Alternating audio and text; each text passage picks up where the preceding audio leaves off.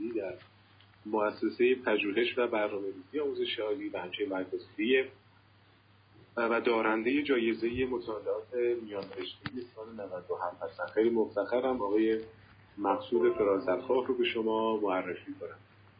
اگر که حضور دارین سلامی هست با مهمانان ما بفرمایید برسد با تذکیر شما رو داشته باشه خوشحال میشم. سلام عرض می کنم آقای ایدری و همه دوستان عزیز که اینجا بعضی از اسامی رو من می‌بینم علاوه بر شما و آقای قاسمی که زحمت پیگیری اولیه این برنامه رو داشتن و های شما رو به من اطلاع دادن و در جریان کوشش های شما قرار گرفتن. یه مشارکت کوچیکی هم داشتم. و دوستان دیگری که اینجا اسمشون رو می‌بینم.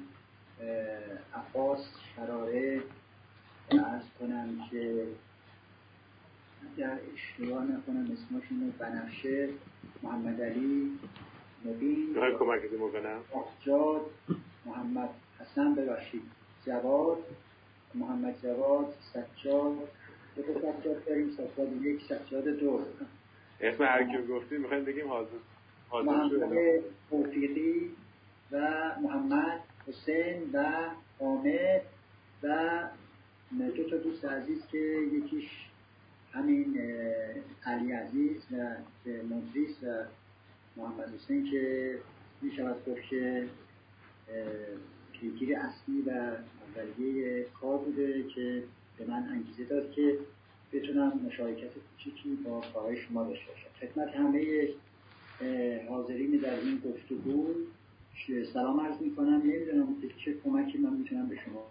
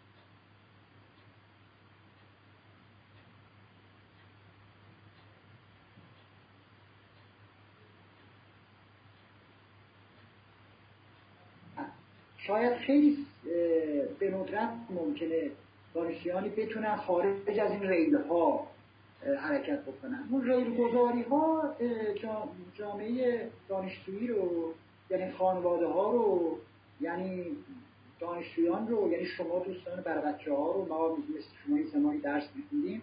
اون موقع اینجوری نبود. ببینید من حالا شما گفتید که می‌تونم اون موقع یعنی کی دقیقا؟ آها آفرین. ببینید من ارز کنم که اوایل دهه پنجاه شمسی بله. که شما خب این عالم تشریف نیاورده بودید اون موقع من ریاضی میخوندم خب در یک زمان ملی می‌گفتم اون زمان یعنی دبیرستان های محدودی بود که دولتی نبودن و توسط یه تعداد آدمایی که یه آرمان های اجتماعی داشتن و جالبه اون موقع مدارس خصوصی مدارس خصوصی وجود نداشت. مدرسه ای که غیر دولتی بود یعنی ملی بود. اسمشو ملی می‌گفتن. مدرسه یعنی این غیر دولتی نبودن مدارس تو این ریل گذاری و یا به قول شما پالیسی ها تاثیرگذار بود. بله نه حالا اینو می‌رسم. البته هر چقدر لازمه من اون این اون مقدار نزدیک بشم به مسئله. ببینید بله. تاریخ رو بگم اون موقع من مدرسه ملی خواستم بگم مدرسه ملی اون موقع غیر اتفاقی و نمی‌دونم خصوصی نبود بلکه مدرسه یا دولتی بود یا مدرسه ملی بود به این معنا که یه تعداد افرادی که ایده های اجتماعی داشتن آرمان های اجتماعی داشتن مثل خیلی از جاهای دنیا اونا می اومدن بله. برنامه فعالیت می‌کردن که یه مدارسی راه بیندازن برای آرمان های اجتماعیشون مثلا برای اهداف ملیشون برای تربیت نسل های خوب برای تربیت اخلاقی بچه ها حتی چه مثلا برای تربیت دینی بچه ها بعضی از بازاریان بله. مذهبی خیری بود که می‌خواستن دختر پسرهای با ایمان با اخلاق تربیت بکنن. بعضیشون زندگی بیشتر آرمان های اجتماعی داشتن. می‌خواستن بچه های با دیدگاه های مستقل ایرانی اجتماعی و دوستی تربیت بکنن خیلی خوب. یکی از این مدارس من درس خوندم. در تبریز مدرسه دبیرستان صفا ریاضی خوندم. وقتی تمام شد من شرکت کردم در امتحان. در اولین رشته که قبول شدم اون موقع خودم نمی‌دونستم یعنی چه. آنفرماتیک بود. اون موقع مثل الان نبود که شما میگید هم آنفرماتیکی که می‌شناسید. اون موقع خیلی آوانگارد بود. یعنی ده اوایل دهه پنجاه در ایران رشته آنفرماتیک خیلی رشته آوانگاردی بود. خیلی شناخته شده نبود جدید بود. و در دانشگاه پهلوی قبول شدم. خب بعد من وقتی خواستم برم به دانشگاه از تبریز مادرم رو دیوانه شدی؟ از تبریز بلند شید بری در دانشگاه شیراز من متاسفانه پیوند اینا رو به این گذاری متوجه نمیشم. الان بگم آره. می‌خوام بگم مدرک گرایی نبود. اون موقع من نرفتم دانشگاه شیراز. بعدا رفتم رشته دیگه خوندم. برای که از تبریز بلند نشم برم شیراز. می‌گفتن چه خبره؟ از تبریز هم بلند میشه کسی میره به شیراز درس بخونه. خب یه جای دیگه درس بخون تبریز درس بخون اینا. یعنی مدرک گرایی برای خانواده ها خیلی مهم نبود که بچه هاشون حتما برن دانشگاه و مدرکی بگیرن. دانشگاه سرتیفیکیشن شاپ نبود. دانشگاه من درس خوندم. اون دام من وارد دانشگاه شدم یک درک یوتوپیکی از دانشگاه داشتم. خب این روند سرتیفیکیشن شاپ شدنه از سه زمانی آها. این به نظرم در ایران ابتدا دانشگاه یک قفلی زده شد که همه نمی‌تونستن وارد بشن. انقلاب فرهنگی شد. بله. دانشگاه یک محل انحصار.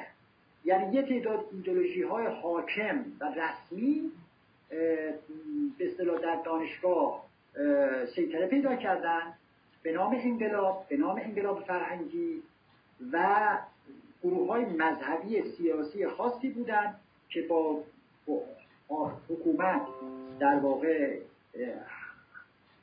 منافع مشترک داشتن و اونها شروع کردن کنترل عقیدتی دانشگاه. هر کسی نمی‌تونست وارد دانشگاه بشه. گزینش دانشجو راه افتاد. و گزینش استاد راه افتاد. و در نتیجه دانشگاه یه زمانی شد یک قلعه ای که هر کسی نمی‌تونست وارد بشه. خیلی ها همون زمان مهاجرت به خارج کردن. چون دیگه بله. نمی‌تونستن درس بکنن خیلی ها به دلیل افکارشون عقایدشون نتونستن وارد دانشگاه بشن. اون موقع دانشگاه دانشگاه محدودی بود که هر کسی نمی‌تونست درس بخونه. ولی بعد که بعد از جنگ یه مقدار یه ذره شل کردن گزینش ها رو. یواش یواش به تدریج در دهه هفتاد اواخر دهه شست شمسی و دهه هفتاد که دولت آقای هاشمی بود یه مقدار به نام سازندگی و اینا خواستن بعد از جنگ یه مقدار باز بکنن شرایط رو و در نتیجه به تدریج گزینش ها یه ذره سبک شد. وقتی گزینش ها سبک شد اینجا می‌خوام توضیح بدم که به تدریج بعضی تونستن وارد دانشگاه شدن و پذیرش رو زیاد کردن و خواستن توسعه کمی بدم به دانشگاه. دان... علتی هم داشت چون تقاضای اجتماعی رو می‌خواستن جوابگو بشن. بله بله. خب حالا اینجا از نوعی بازار اومد در واقع در سیاست ها اهمیت پیدا کرد. یعنی یه نوع خصوصی سازی در تعدیل برنامه های تعدیل این دوره در مرکز سیاست ها قرار گرفت. به تدریج پولی شدن از اونجا آغاز شد که افراد بیان در دانشگاه مثلا به نحوی یه فعالیتی بکنن و بتونن یه مدرکی بگیرن. و به تدریج کیفیت هم افت پیدا کرد و این آغاز یک فرایند سیاست گذاری هایی شد که فقط می‌خواد که پاسخگوی تقاضای اجتماعی بشه و محمد حسین و علی و سجاد رو بگه که ببینید بیاید فعلا دانشگاه حالا بازار کار کار نیست و اینا در دانشگاه چند سالی مشغول بشید. و بعد چون ساختار اقتصادی ایران هم به نحوی بود که و هست که خیلی نیاز به تخصص نداره چون اقتصاد مبتنی بر دانش نیست. اقتصاد ما منتاج صنعت منتاج بوده. اقتصاد ساختار سنتی داشته هیئتی داشته و خیلی نیاز به اقتصاد ما مبتنی بر نفت بوده مبتنی بر فروش مواد خام بوده. و در خیلی نیاز به تخصص و دانش دانش آموختگان دانشگاهی با دانششون اقتصاد رو بچرخونن نداشت. پول آماده نفت بود میومد و از طرف دیگه صنعت هم بخش بزرگش منتاج بود واردات بود و در نتیجه به تدریج این ریل گذاری که شما به درستی مطرح کردید چطور شکل گرفت به این صورت شکل گرفت که به طور ضمنی در واقع به دانشجو الگاه می‌شد که مهم نیست. چهار سال بیا یه مدرکی بگیر برو استخدام شد یه صندلی میدن در بخشی از این بروکراسی دولت تو هم استخدام میشی. پس شما عدم تمایل به فعالیت پژوهشی توی دانشگاه رو زیر ساختای غلط اقتصادی و بله. اقتصادی که مبتنی بر دانش نیست همچین گذاری های غلط دانشگاه توی پذیرش می‌بینید. و به اضافه مدیریت مدیریت دولتی حاکم بر دانشگاه که بله. سبب شده که ببینید تقاضا برای علم در متن جامعه اقتصاد نیست.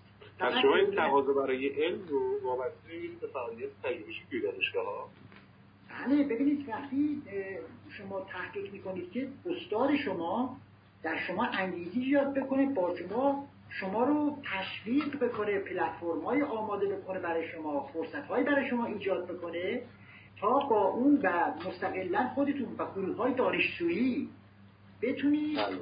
تحقیق بکنید از سوی دیگه وقتی که صنعت بخش غیر دولتی موجود در جامعه که مستقل از دولتی بیاد در دانشگاه رو بزنه به استاد شما و به خودتون بگه که دانشجو علی استادتون بیایید به ما کمک بکنید مثلا در فلان اختراعتون رو پتنتتون رو بیارید.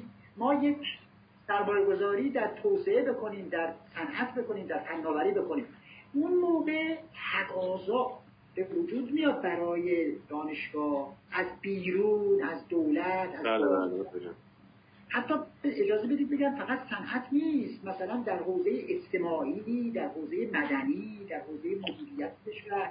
در حوزه مسائل آسیب های اجتماعی مشکلات نابهنجاری ها حتی نمی‌دونم تمام این داستان ها اینا هم اون موقع اینا ریل گذاری هایی میشه که شما وقتی وارد دانشگاه میشید زمین های اجتماعی به شما میگه که بیایید به تحقیق. سیال هاست که شما رو دعوت می‌کنه به تحقیق.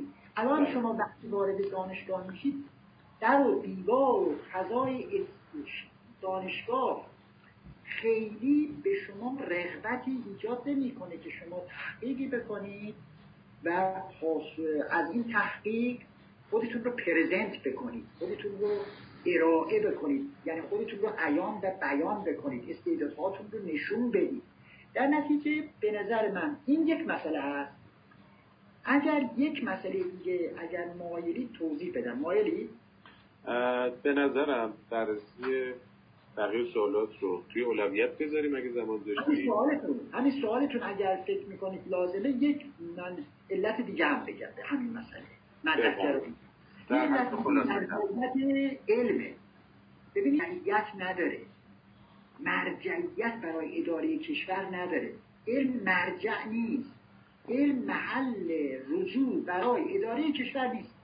خیلی از تصمیم هایی که در کشور گرفته می شده در چهل سال گذشته بر, بر اساس علم نبوده. وقتی علم مرجع تصمیم گیری بشه نیاز به دانشجو و استاد به وجود میاد که بگن که آ ما منتظریم که شما تحقیق بکنید شما پرپژوهش دانشجویی گفتید دیگه. بله بله. بحث شما می‌خوام درک دانش آموزین رو بگم. شما میگید که روحیه پژوهش در دانشجو نیست. این علتش در ذات دانشجو نیست. دانشجو روحیه پژوهش نداره. علتش اون زمینه های سیاستی و فضای اجتماعی است که اساسا دانشجو به طور ضمنی می‌فهمه که کسی به علم مراجعه نمی‌کنه علم یک کالای زینتی است. یک کالای تجملی است. یک کالای پرستیژی است. همین که من بگم من فلان مدرک دارم فلان رتبه دارم. علم یک کالای ضروری که پاسخگوی یک نیازهای واقعی بشه در جامعه ما هنوز نشده و آخرین مطلبم اینه که علم یک اکوسیستم نداره. ببینید علم در یک اکوسیستم توسعه پیدا می‌کنه. شما این مثلا محمد جواد اینجا این محمد جواد من متاسفانه رشتهشون رو نمی‌دونم اگه لازم دیدم خودشون توضیح میدم ببین محمد جواد یه رشته درس می‌خونه. درسته؟ بله. آیا یک زیست بوم اجتماعی وجود داره که به رشته ایشون نیاز داره؟ یعنی یک زیست بوم اجتماعی یک اکوسیستم اجتماعی سرمایه گذاری کار جهان کار نهادهای صنعتی نهادهای مدیریتی نهادهای مدنی نهادهای فرهنگی. بگن که آقا محمد جواد ما منتظر شما هستیم معطلیم چون تا شما نیایید ما مشکلمون حل نمیشه. اون وقت میگن یه اکوسیستمی وجود داره که تقاضای موثری به علم داره. اون موقع هست که الان شما در یک کامیونیتی کالج آمریکا برید یا در کانادا یا در استرالیا یا در کشورهای اسکاندیناوی اونجا برای شما منتظرن منتظرن که شما یه پتنتی تولید بکنید تا اونو بگیرن از شما. و در شما پاسخ به اون انتظار واقعا موجود رو می‌دید با فعالیت علمیتون. و وقتی به طوری زمینی مثلا من این اسما رو می‌بینم اینجا فرض کنید فاطمه اینجا می‌بینم. فاطمه به طور زمینی احساس می‌کنه که بابا اینجا اومده که یک مدرکی بگیره. بعدا مثلا بره استخدام بشه یا بعدا بره مهاجرت بکنه. یعنی البته این یک وضعیت بسیار واقعا نگران کننده یه سال داریم پیرو اجازه میدیم بله. بعد انشاءالله کامل خیلی ممنون. مرسی برای پاسختون به سال اول با توی پرسش دوم بچه مطرح کردن که البته به طور غیر مستقیم با شیوع ویروس کرونا و مجازی شدن آموزش زمزمه های مبنی بر احتمال ادامه اتفاق توی دوره پسا کرونا هم دیده میشه میشه. تاثیر این موضوع و روند کاری دانشگاه به خصوص توی بحث پرورشی و فرهنگی رو شما چطوری ارزیابی می‌کنید همچنین این موضوع می‌تونه مقدمه بر واگرایی و تمرکز زدایی توی آموزش عالی باشه یا خیر؟ مطالعاتی که شخصا در اسناد و مدارک و تحقیقات موجود انجام دادم اپیدمی های بزرگ تاثیرهای وسیعی داشتن. مسلم اپیدمی کووید 19 کرونا هم حتما تاثیر بسیار در مقیاس بزرگی خواهد داشت. ببینید در گذشته اپیدمی های تمدن ها رو زیر رو کردن مثلا تمدن بله. نتیجه اصلا بیزان سقوط کرد. تمدن بیزان سقوط کرد. یا مثلا رنسانس یکی از علتهاش اپیدمی ها بود. اسناد در مدارکی وجود داره مثلا در سفارت انگلیس در دوره مشروط قبل از مشروطه که در ایران بود و همینطور سفارتخانه های کشورهای قدرتمند اون دوره که صد و چند ده سال صد و چند سال گذشته در ایران مداخله می‌کردن و از اون طریق در اسناد سیاست بله. ما مدارک مهمی رو می‌تونیم پیدا بکنیم. من اینا رو تا حدی که می‌تونستم مطالعه کردم و همینطور در تحقیقات صورت گرفته. ما در قبل از مشروطه 1904 وبا داشتیم. اپیدمی وبا. این اپیدمی وبا خیلی تاثیر گذاشت در آماده کردن جامعه برای تحولات بعدی. از خود مشروطه و بعد از مشروطه.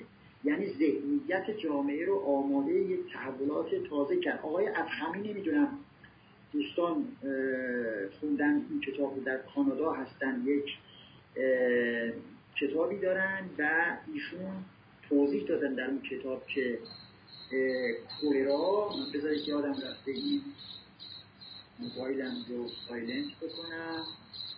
بله. بله, بله. عرض کنم که اسم کتابش اگه بفرمایید بله. اسم کتاب آقای ابخمی که گفتید که اسم کتابشون A Modern Contagion. یعنی یک شیوع مدرن. خب؟ بله. میده که کولرا همون وبا ویروس وبا ایران رو آماده پذیرش حکم روایی به معنای جدید کرد. یعنی توضیح میده که وبا بود که خیلی در افکار عمومی تاثیر گذاشت که ایران نیاز داره خانه تکانی بکنه یک سازمان بروکراسی مدرنی برای سلامت مردم برای آمارگیری از جمعیت برای واکسیناسیون برای سیاست های بهداشتی داشته باشه و این از عهده دولت های سنتی حکومت های سنتی قاجاری در نمیاد. باید یک سازمان مدرنی بشه. و این سازمان مدرن بود که جامعه ایران رو آماده کرد که مدرنیزاسیون مطرح شد. نوسازی به وجود اومد و از توش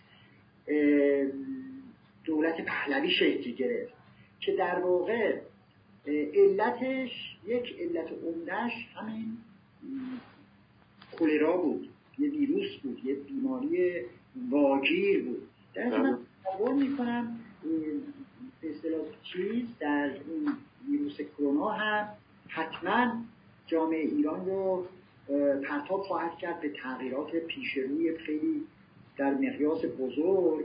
و منتها با خودش یک آثاری هم خواهد داشت. یکی از آثارش تفرق ممکنه باشه.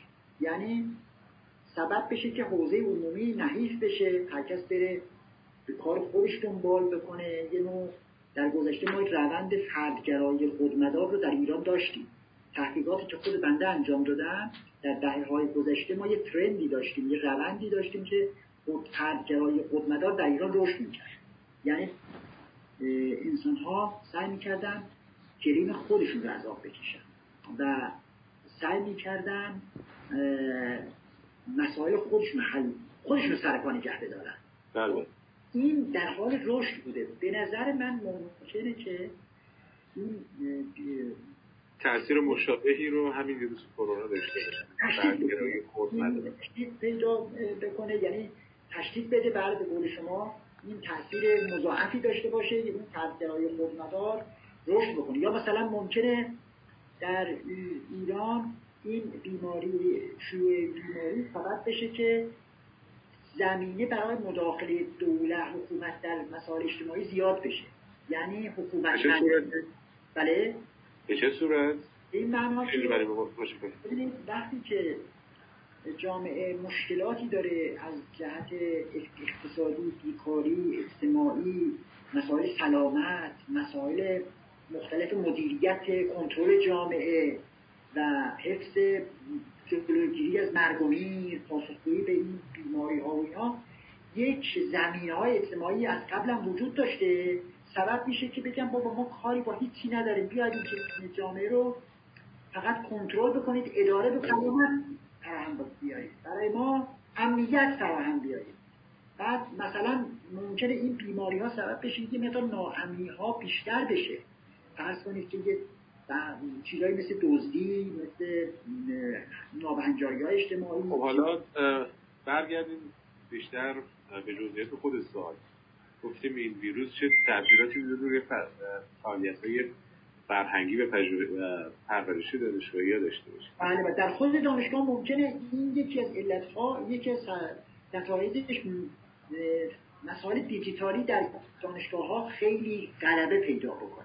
یعنی ببینید الان من اگر در یه اتاق کوچکی شما داشتید در دانشگاه شریف یا سالونی بود که من میومدم در دانشگاه و شما در همون دفتر انجمنتون این بچه ها حضور داشتم و من با شما از نزدیک ارتباط چهره به چهره از پس کجاب تکنولوژی و به طور زنده همدیگر رو بله. احساس می‌کردیم و با هم بهتر صحبت می‌تونستیم بکنیم. اجرای اون من امروز سه تا کلاس داشتم هر سه به این صورت بوده. واقعا یه روز من این در سه چهار ماه گذشته واقعا خستگیم زیاد شده. پسرم که هرچند که رشتهش حقوقه. ولی یه روز یه چیزی به من گفت دیدم چقدر عمیق فهمیده. من گفتم خیلی خسته میشم من. من شما دیدید اصل شما هم گفتم من خسته هستم؟ براتون بله. گفتم. علتش قبلا نمی‌گفتم. من چهار درس معلمی می‌کنم. و من نمی‌گفتم. این حسین پسرم گفت که ببین بابا تو چون میشینی توی اتاق در میبندی با لپتاپ با تبلتت داری صحبت می‌کنی. اصلا این انرژیت رو بچه ها به شما انرژی می‌دادن. از نفس بچه ها از نگاه بچه ها از ارتباط بچه ها از کلام بچه ها نه همون به اصطلاح کوپریشنی که فضایی یه دانشگاه می‌تونست وجود داشته باشه معلم توی فضای دانشگاه فعالیت پیدا همین دانشگاه تقرب ایجاد می‌کنه در فرهنگ بله، بله. یک نوع همون فردگرایی خودمدار که سهله بی تفاوتی نسبت به مسائل عمومی دانشگاه. هر کس میره توی پسورد خودش میگه بابا من بتونم درسم رو فعلا گوش بدم اونجا علامت بزنم. در حال میشه اینجوری هم باید ناخداگاه به یک انزوایی کشیده میشیم. انزوا تفاوتی من باید همین سامانه علامه همین همین چارچوبی مثل این رو داره سامانه علامه مثل هم اسکایروم یه سامانه داره. اسمایی که اینجا مثلا نوشتم اونجا هم بچه ها اسماشون رو می نویسن و بعد میکروفونشون رو فعال می‌کنن گاهی میبندن. من گاهی میگم که مثلا مهدی مثلا کجایی؟ شما هستی؟ بیا ببینم چی میگی فلان. چون برای اینکه واقعا نمی‌دونم اصلا نگاهی الان گوش میده به من. نگاه می‌کنه نگاه بله که این فرهنگ دیگه. این همون فرهنگ فرهنگ چیز غیر از این نیست. فرهنگ یعنی ارتباط انسان ها ببین من سوال بکنم. علی جان. جان بکن فرهنگ یعنی چه فرهنگ یعنی چه آره. فرهنگ تعریف خودتو بگو. شاید اگر من بخوام تعریف بکنم نوع کنش اجتماعی برخوردهای با هم دیگر بسیار فرهنگ آفرین آفرین. منم با شما خیلی فکر کنم که نزدیک فکر می‌کنم. به این صورت که منم میگم فرهنگ یعنی مبادله معانی. ما, ما با هم معنا مبادله می‌کنیم. معنایی که شما برای من قائلید من به شما قائلم برای این کارمون قائلیم.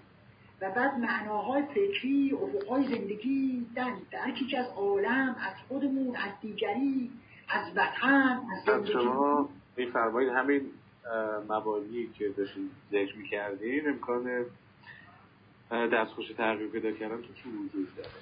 یک علت تاثیرم می‌تونه این باشه که یه تاثیر دیگه هم می‌تونه بشه که بیکاری دانش آموختگان می‌تونه بیشتر بشه.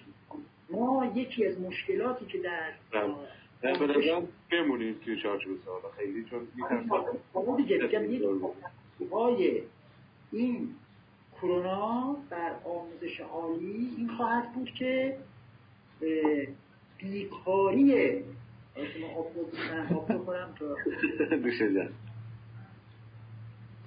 خب بله بیکاری دانشجویان نتیجهش این میشه که بیکاری دانشجویان بیشتر خواهد شد. وقتی بیکاری بیشتر میشه این می‌تونه در انگیزه دانشجویی که احساس می‌کنه امید به کار نداره احساس می‌کنه که سی درصد بعضی از رشته ها سی چل درصد دانش آموختگان در بعضی از رشته ها بیکار میمونن.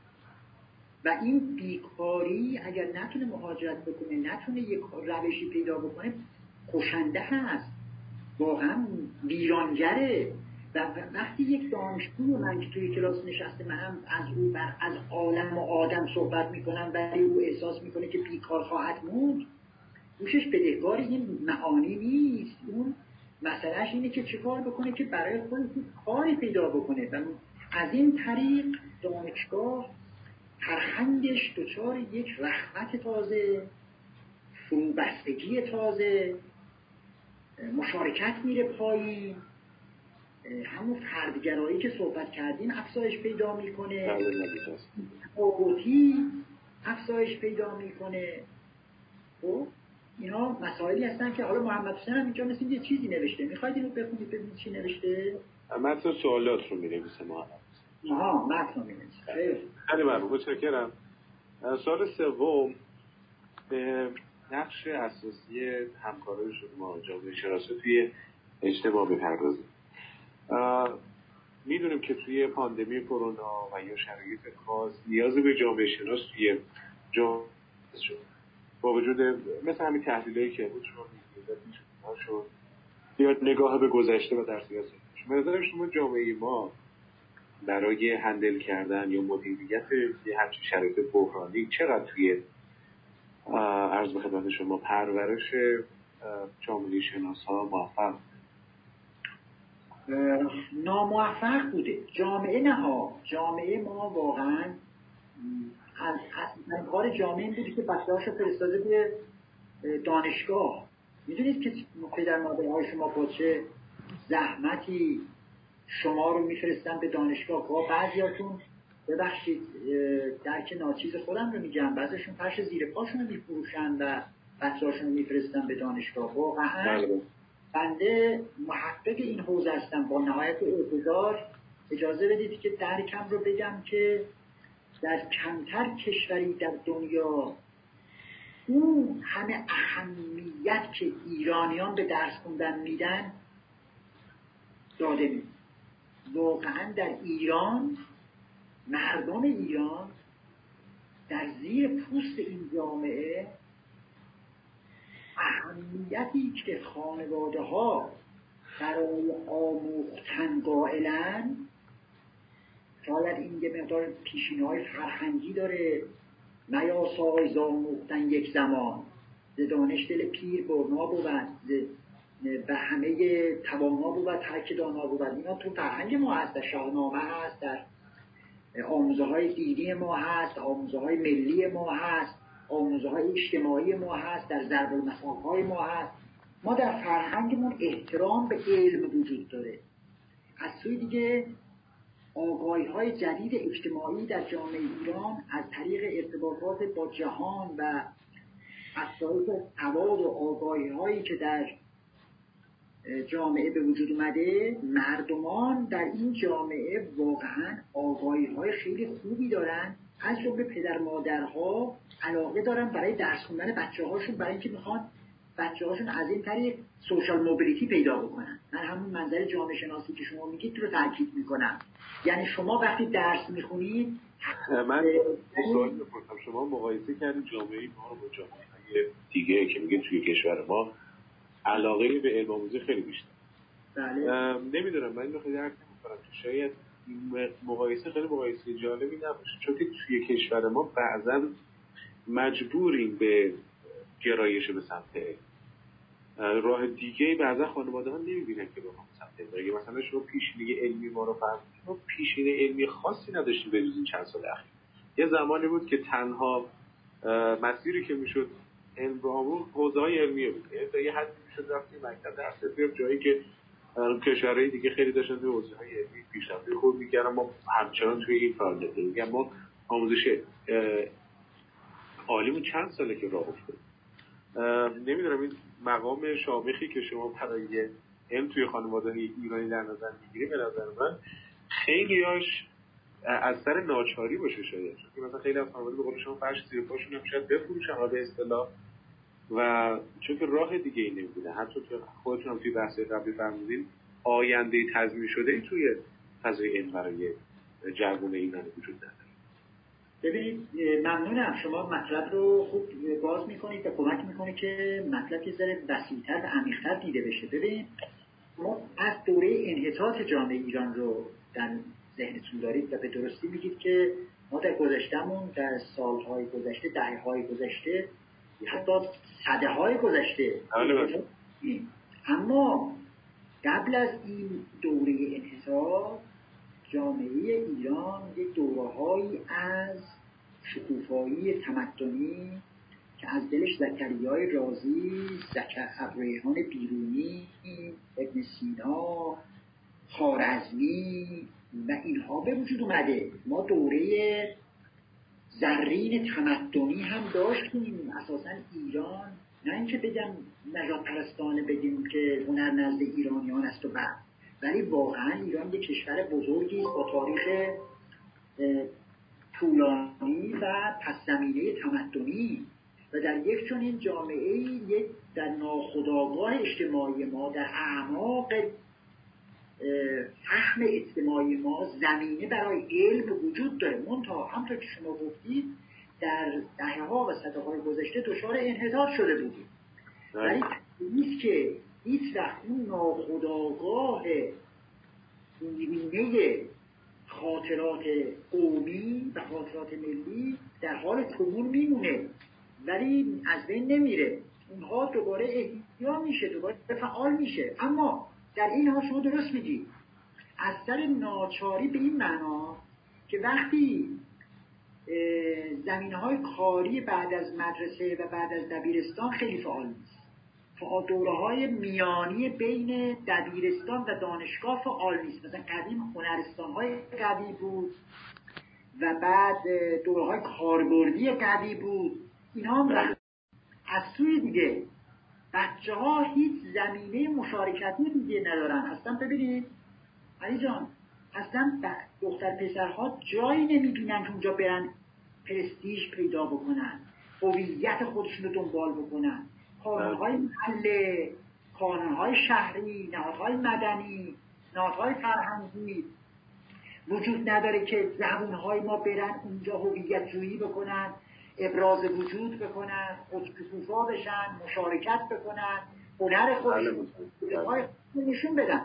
در نتیجه دانشگاه تنها جایی شده. شاید یکی از موارد معدودی از بسترها بوده که خود بنده تحقیقی انجام دادم دیدم یکی از علتهای ورود دانشجویان به دانشگاه پرستیژ خواهی بوده.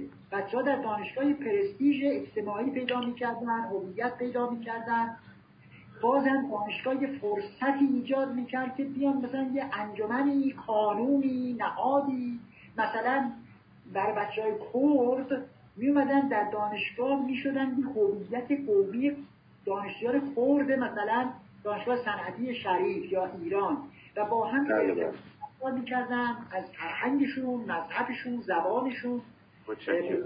تو پس ببینید نه ببینید من از این متشکر بودن شما متشکرم ولی نمی‌دونم که پاسخ به سوال رو گرفتیم بله چرا چون من نمی‌خوام خیلی روی سوال دم بزنیم چون که سوال مثلا زیاده و امیدوارم که بتونیم مدیریت بکنیم سوال بعدی ما درباره است که چرا توی کشور ما مطلبی که قطعا هم خود من هم همه دانشجویی که توی هستن سهم می‌ذارن توش چرا توی کشور ما به رشته های علوم انسانی توجه خاصی نمیشه؟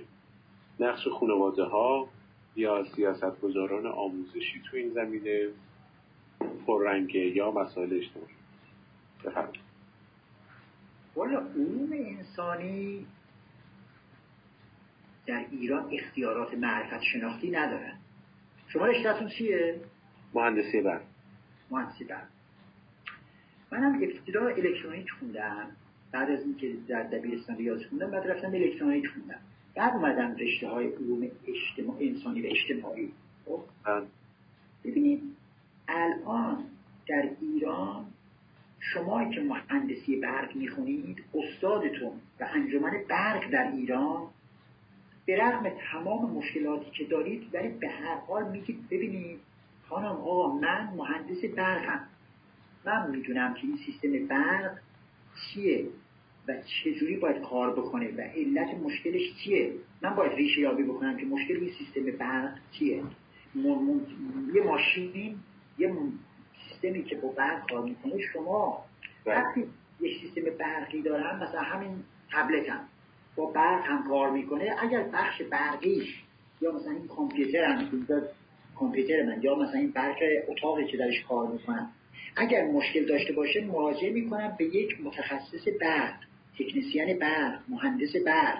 خب؟ چون برای شما اختیار معرفت شناختی قائلم. میگم این رو شما می‌دونید. برای علوم انسانی در ایران سیاست های رسمی چندان اختیار معرفت شناختی قائل نیستن. ریشه این قائل نبودن چیه؟ در واقع حکومت بر اساس یک ایدولوژی دینی شکل گرفته که اون ایدولوژی دینی رسمی میگه که اساسا این علوم اجتماعی و انسان شناسی و جامعه شناسی و ارز کنم که بقیه اینا الهادی هن. اینها از غرب اومدن اینها منشأ غربی دارن منشأ الهادی دارن منشأ اروپایی دارن و در نتیجه اساسا اینها پاسخگوی مسائل ما نمی‌تونن بشن. و در نتیجه اختیاری قائل نیستن میگن که ما برای خودمون علوم انسانی داریم. همون حوزه هایی که شما اشاره فرمودید دوباره به همون حوزه ها البته بیچاره بعضی از این حوزه هایی که خارج از حکومت هستن اونها یه چیزایی نمیگن ها. ولی سیاست رسمی ایران بیشتر اینه که در واقع برای علوم انسانی علوم انسانی به مسابقه یک تهدید نگاه میشه. یعنی بنده اگر بخوام مثلا به وبر همچنان همچین تصوری وجود داره یا در درسته. شما خوبه بحثتون درست بوده. ببینید یک باره این از بین نمیره. ولی در ابتدای چهل سال گذشته خیلی زیاد بوده. بله. یعنی واقعا زیاد بوده. یعنی من به عنوان ببخشید من پوپولیست نیستم. فکر بکنید که مثلا من همینجوری برای مثلا یه شعار بدم من یه محققم یه معلمم. مثلا شعار بدم. نتیجه تحقیقات هم رو ممکنه خطا باشه ها.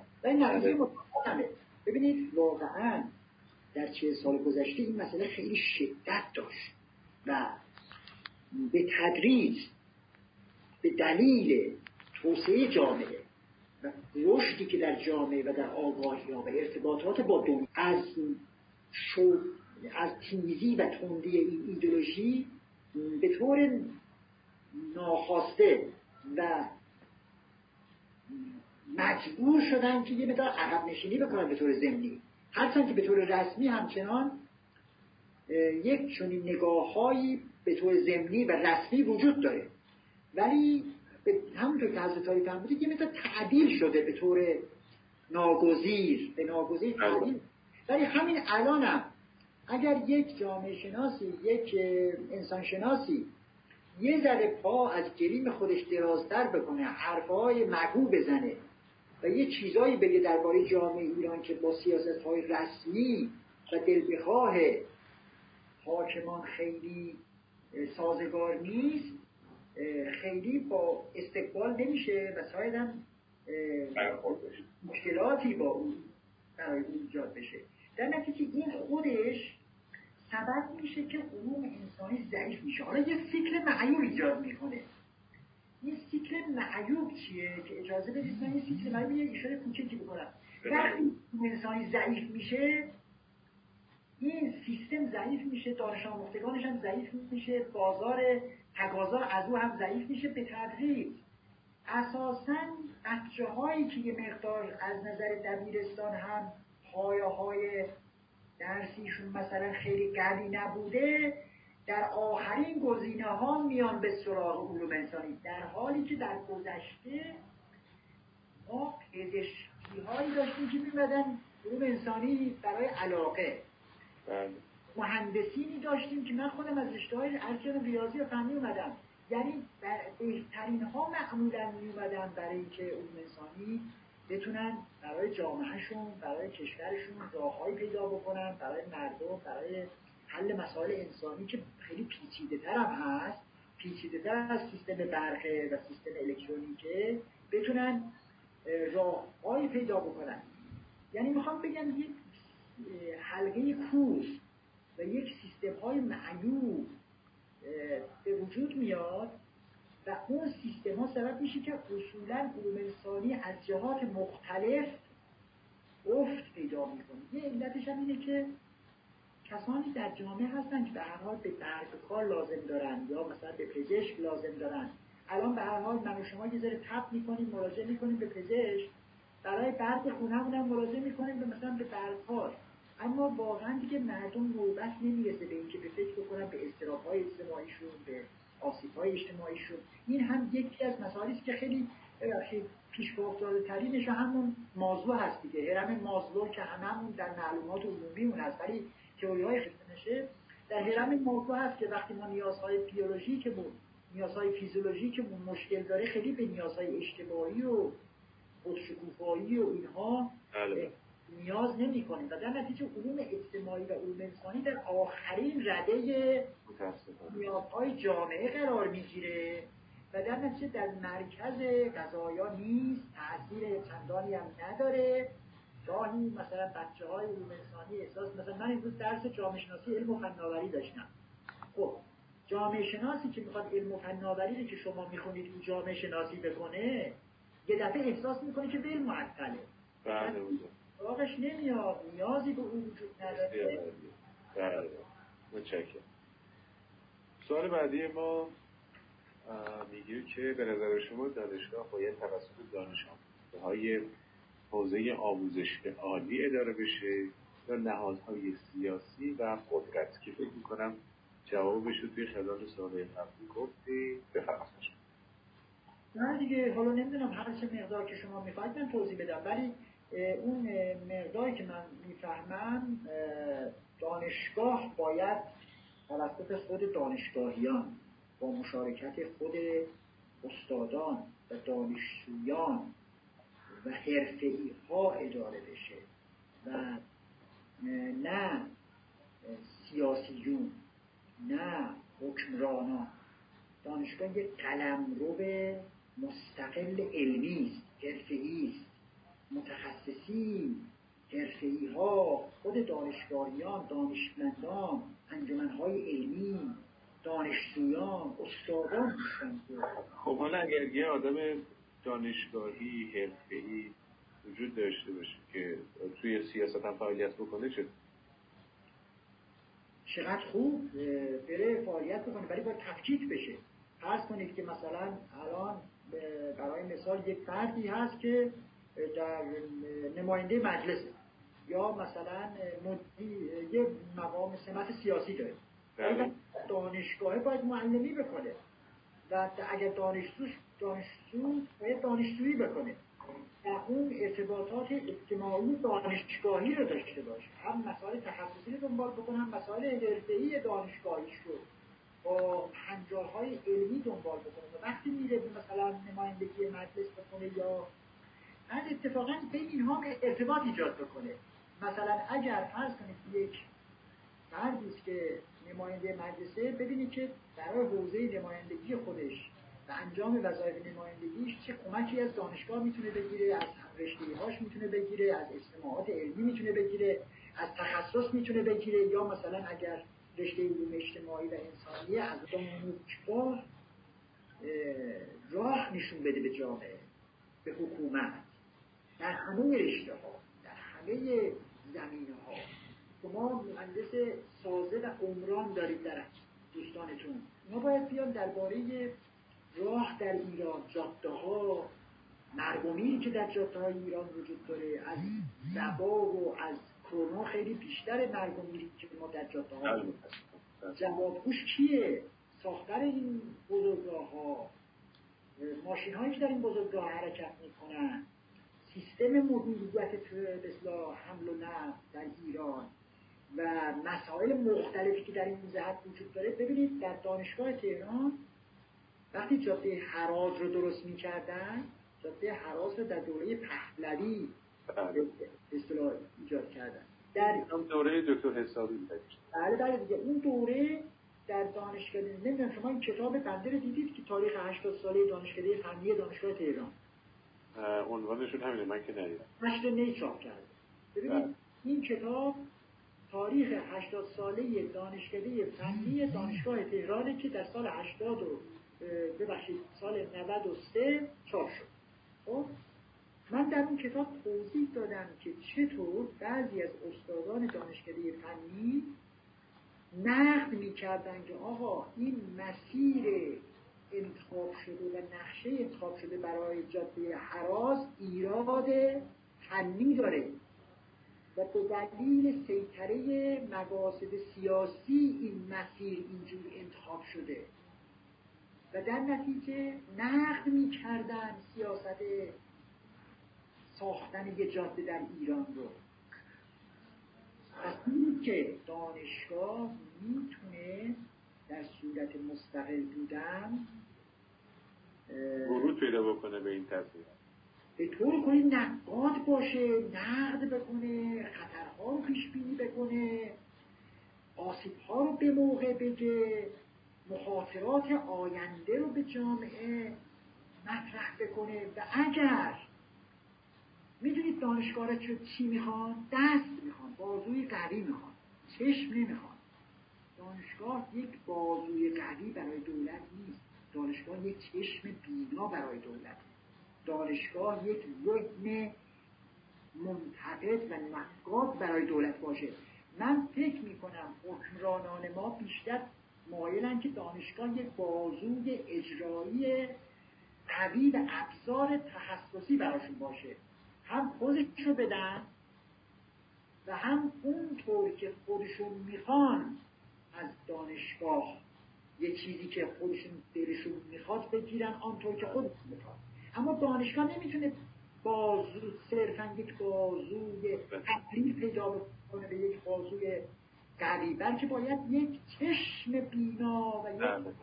ذهن نقالی باشه که مخاطرات رو بگه حرفهای تلخ رو به سیاستمداران به حکمرانان به سیاسیون بگه. و در نتیجه دانشگاه باید زبان گویای جامعه بشه. بله شما گروزی از این نیازمند آکادمیک و نیازمند استقلال دانشگاهی که دانشگاه باید با استقلال بتونه ببخشید رئیس دانشگاه رو president میگن. چرا به دانشگاه رئیس دانشگاه مثل رئیس جمهور president گفته میشه؟ برای اینکه دانشگاه یه اقلیم دانشگاه یه قلمروه دانشگاه republic of science دانشگاه جمهور علم دانشگاه صنعتی شریف جمهوری است از علم فنی و صنعتی و فلسفه علم فنی و اینا. و با این جمهور علم یک رئیس جمهور داره که رئیس دانشگاهی که باید توسط خود دانشگاهیان بسیار عالی. و دانشجویان هم دانشجویان هم نسل جدید این جمهوری هستن که میان در دانشگاه اجتماعی میشن با استاداشون آشنا میشن همزارهای علمی رو به اصطلاح ضروری می‌کنن. میشن دانشمندان مستقل جدیدی در نسل بعدی و میان راه ها رو نشون میدن خطرها رو گوشزد می‌کنن برای بهبود زندگی و تقلیل مرارت های اجتماعی کمک می‌کنن. باید جواب گویایی داشته باشن به قسم بینا شما از مدیریت دانشگاه ارتباطش با جامعه و نقشش توی نقل تصمیم گیری ها متشکرم. بریم سراغ سوال بعدی موافق باشید تا چه میزان دغدغه دانشگاه اجتماعی داشتن؟ اهمیت به محیط زندگی انسان میان جامعه دانشگاهی جا است. استادان چقدر برای تربیت اجتماعی دانشجویان متعهد هستند؟ ببینید من تصور می‌کنم استادان انگیزشون از دست دادن. یعنی اونقدر مشارکت داده نشدن در نتیجه عضلات مشارک...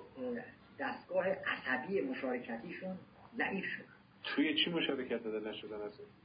برای اینکه در اداره کشور در تصمیم گیری ها دخالت داده نشدن براشون آزادی کافی برای بیان تحقیقاتشون نتایج تحقیقاتشون.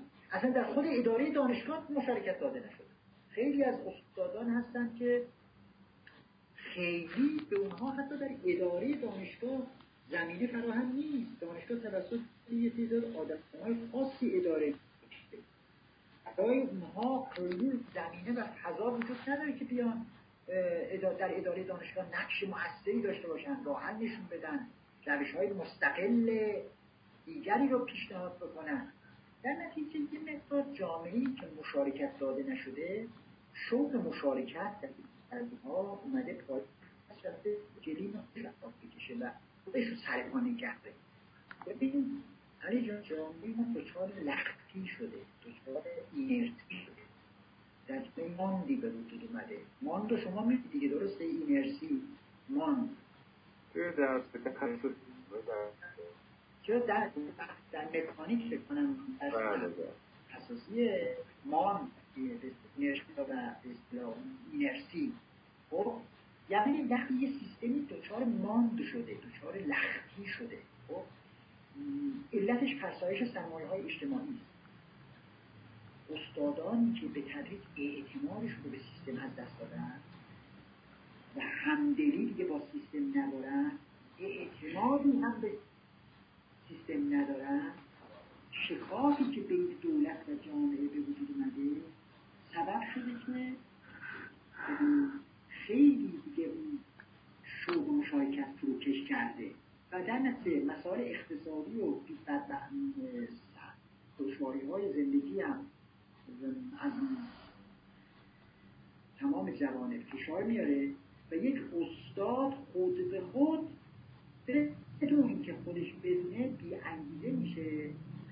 و درکی که داره از جامعه اون درک آنچنان تیره و میشه که احساس می‌کنه که برای چی؟ امید مشارکت نداره و امید به بهبود دیگه به تدریس متاسفانه فروکش می‌کنه. و اینجا واقعا من واقعا به عنوان یک معلم کوچک واقعا خیلی نگرانم. گاهی همکارانم ببخشید به بنده نوعی نگاه عاقلا در سطحیش نگاه می‌کنم. متوجه چی میگم بله بله. همکارم اگر ببینه که من ساعت هفت نشستم در پشت نمی‌دونم تبله با یک بحث اجتماعی مشارکت می‌کنن میگن آخه برای چی؟ می‌رفتی خسته شدی. مثلا می‌رفتی کار خودت دنبال می‌کردی. چی؟ ببینید این خیلی مهمه. که انگیزه های اجتماعی انگیزه های ملی آرمان های انسانی شوق بهبود کشور بهبود اوضاع فروکش کرده. من البته نمی‌خوام برای شما نسل جدید خدایی نکرده. عرایز من سبب بشه که شما شما به قدر کافی بلوغ دارید ولی به هر حال من میترسم که برای پسرم هم مراقبت می‌کنم یه چیزایی نگم که یه مقدار به ناامیدی او خدایی نکرده دامن بزنم. من خودم یک موجود امیدواری هستم. اگه امیدوار نبودم که با شما نمیمدم الان بشینم.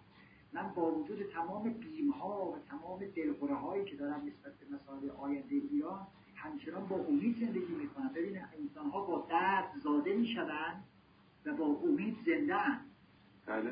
امید زنده ما همچنان به آینده این سرزمین امیدواریم به شما نسل جدید. واقعا من امیدوارم که از توی شما های تازه های تازه به امید حق که شکوفا میشه. همین شما همین شما محمد حسین همین بر بچه هایی که جمع شدید که اصلا خیمه که خودتون رو برافراشتید و می‌خواید یه گفتگویی رو البته گفتگو نیست همش شما اصلا استنتاق می‌کنید.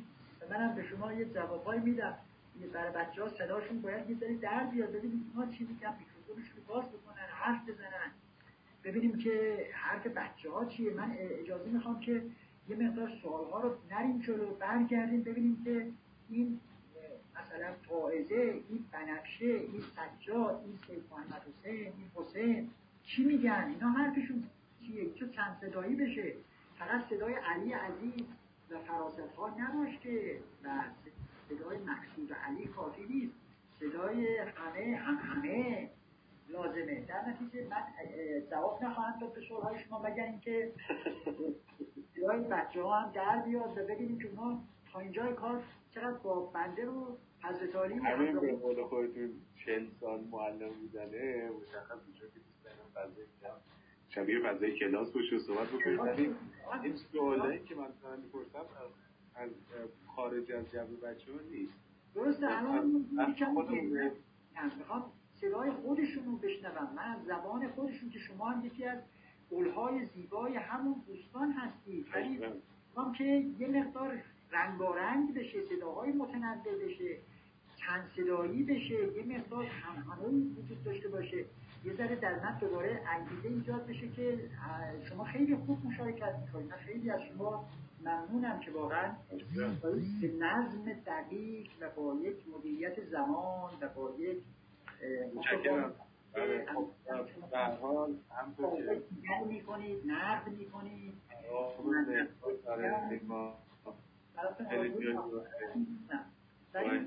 داره من می‌خوام اگر که کسی دوست داشت فرصت بدید زبان خودتون اینا رو یه به سر شور و مشارکت بیاد ببینیم چی میگن اینجا اینا حرفشون چی بوده درباره صحبت های من نقد بکنن ایراد بگیرن پیچ بشن. خب ظاهرا خب میکروفونی روشن نیست ببینم. کسی فعلا تمایلی نداشته. یعنی؟ اگر که بود. سجاد. اینجاست؟ حالا نمی‌دونم امکان داره که من می‌کنم رو سجاد جان من میکروفون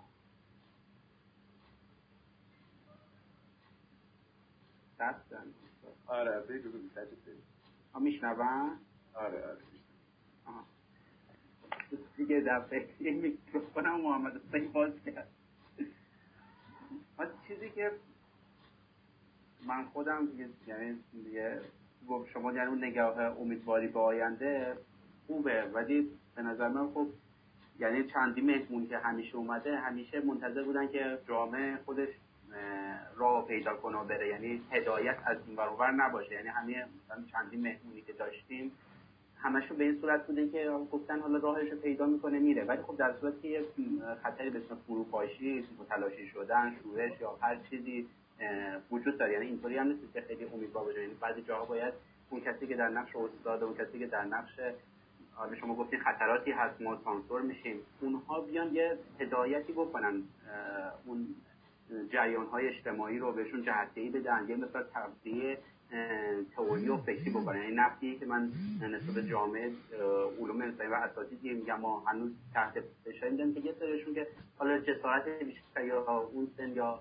حالا اون چیزی که می‌دونن که می‌تونن یه مقدار هزینه کنن و سرمایه های اجتماعی رو به درستی حمایت کنن که مثلا از خارج ما تغذیه فکری داریم. مثلا چند یه, یه نفر میاد یه حالا آه ببخشید شد. و یه سوال یه سوالی هم که کنارش داشتم که این کوتاه شدن دوره تحصیلی و سنواتی که واسه جامعه دانشگاهی دارن می‌ذارن آیا یه سیاستی بوده که می‌خواسته ببره دانشجو رو به سمت منفعل شدن تو اجتماع؟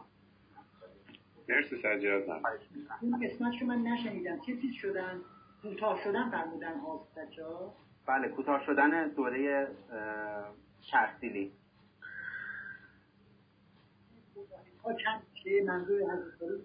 قبلا پنج سال بود دوره آموزشی الان چهار سال تقلیل دادن یعنی شما فرضیتون چیه؟ اینکه واسه اینکه دوره ها به صورت فشرده بشه حالا یه بحث اقتصادی شد که بحث اینکه انقدری که درس ها سنگین یا فشرده دانشجو یه دوره یا بگذرونه فرصت برای کارهای جانبی مثل کارهای مثل انجامن نمی‌دونم کارهای فرهنگی نداشته باشه به سمت انفعال بره. ببین این این خیلی نکته ببخشید خیلی نکته مهمیه ها ببخشید من میبندم هر وقت علی اومد منم میام. ببین صدای من میاد الان؟ بله بله صداتون هست بفرمایید جان این سجاد مطلب مهم خوبی رو مطرح کرد. مثلا بله بله. میگم ممکنه این دوره های کوتاه برای هم علل اقتصادی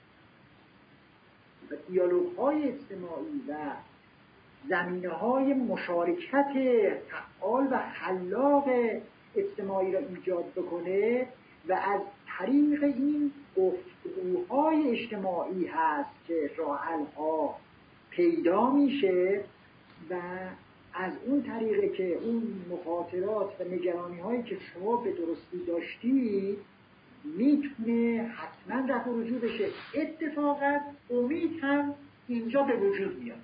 بله. یعنی اگر شما ببینید یک فضایی وجود داره. من می‌تونم بپرسم سجاد رشتهش چیه؟ سجاد مهندسی دریا. بله مهندسی دریا. ببینید سجاد جان می‌تونید به من امید رو تعریف بکنید؟ سجاد بیاد امید رو تعریف بکنه.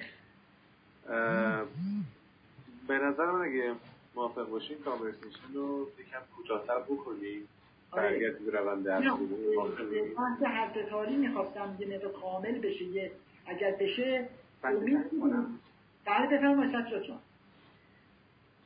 امید در واقع میشه یه احساس یعنی امید پشتوانش ممکنه منطق نباشه. یک احساسی نسبت به. نسبت به آینده که یه تغییرات مثبتی اتفاق خواهد افتاد. که من دارم. ممنونم سجاد جان. ببین منم اجازه بدید که درکم رو بگم تا شما هم و علی هم کمک بکنه بقیه بچه ها امید یعنی همون که شما گفتید احساس و تجربه و خاطره ای که به من میگه که من می‌تونم اهدافی رو تعریف بکنم و اون اهداف رو تحقق ببخشم. این میگم امید. وقتی شما میگید که من می‌تونم هدفهای بگذارم و اون هدفها رو متحقق بکنم. اون موقع شما امیدوارید. احساس خود اثر بخشی دارید. میگید من می‌تونم هدفهایی رو تعریف و اون هدفها رو به یک جایی برسونم. با حد امکان. خب این میگن امید. خب حالا اگر در ایران امید لطمه خورده برای اینکه خیلی از اهدافی که در انقلاب های گذشته در تاریخ معاصر تعریف شده تحقق پیدا نکرده به تدریج حس خود اثر بخشی در جامعه ضعیف شده. یعنی مردم ایران مشروطه کردن یه مقدار دیدن که ناکام شدن. نهضت ملی جنبش ملی داشتن دیدن که ناکام شدن.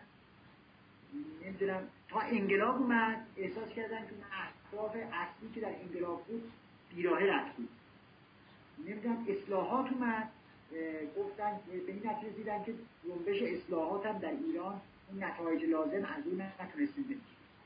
بله. مردم احساس امیدشون که تصدیق اون احساس احساس می‌کنن که نمی‌تونن اهداف اجتماعی خودشون رو محقق بکنن.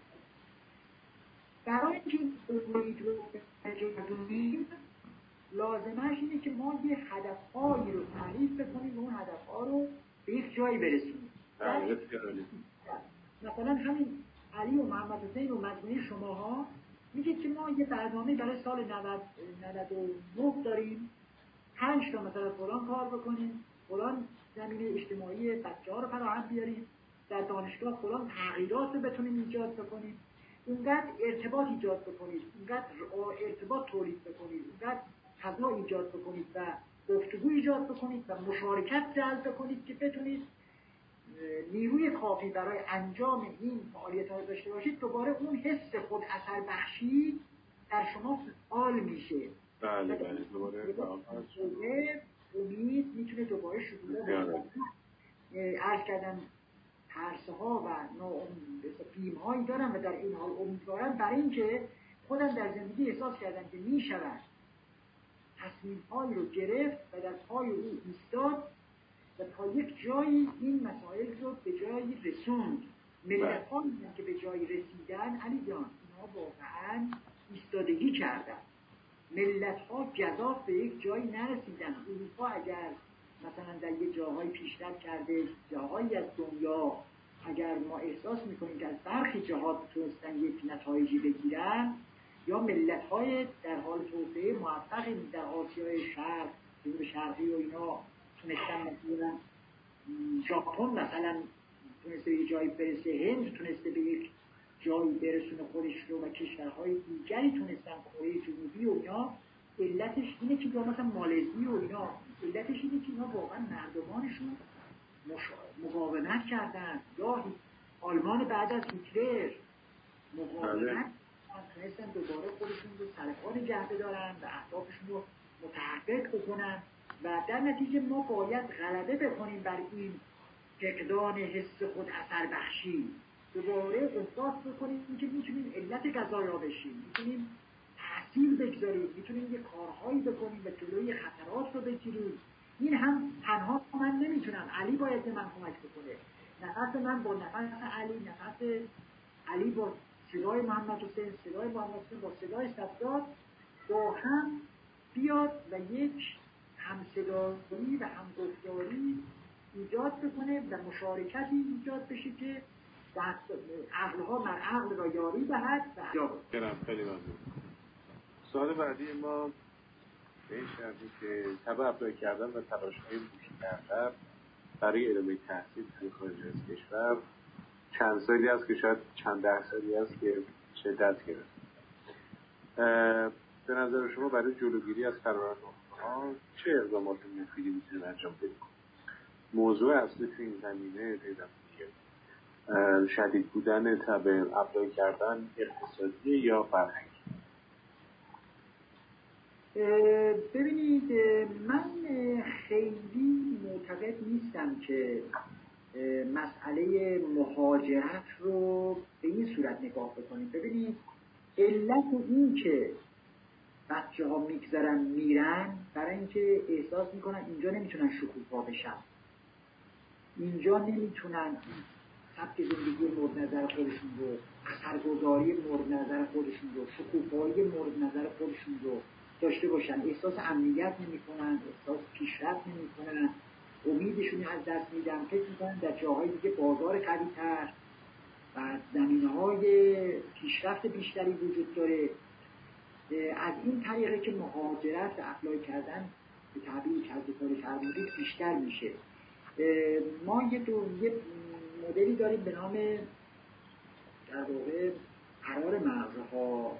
خب، و این brain drain فرار مغزها یه مقدار قدیمیه. الان ملت های دنیا رسیدن به brain circulation چرخش مغز.